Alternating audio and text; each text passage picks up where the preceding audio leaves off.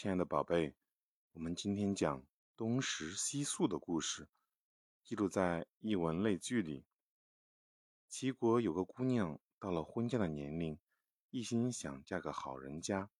她家东边和西边的两户人家各有一个儿子想娶妻。东边这户人家儿子长得很丑，但是家里很有钱；而西边的那户人家儿子长得英俊。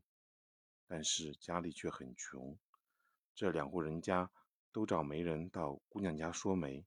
姑娘的父母犯了难，到底选谁好呢？于是他们只好找女儿商量。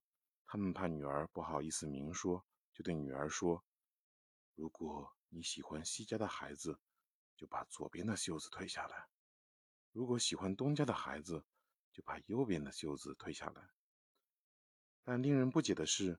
这个姑娘红着脸，把左右两边的袖子都退了下来。父母不明白女儿这是什么意思，女儿只好说道：“我喜欢东家的有钱，却讨厌他长得丑；喜欢西家的长得漂亮，却过不了他家的苦日子。所以这两家我都想嫁。这样的话，我就可以到东家吃饭，到西家睡觉。”小可爱。我们通过这个故事明白什么道理呢？一个姑娘怎么能嫁到两户人家呢？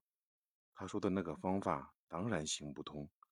不过这个故事反映了少女婚嫁时的忧郁心理，她们总是希望自己的丈夫十全十美，但是世上的事情很难两全其美。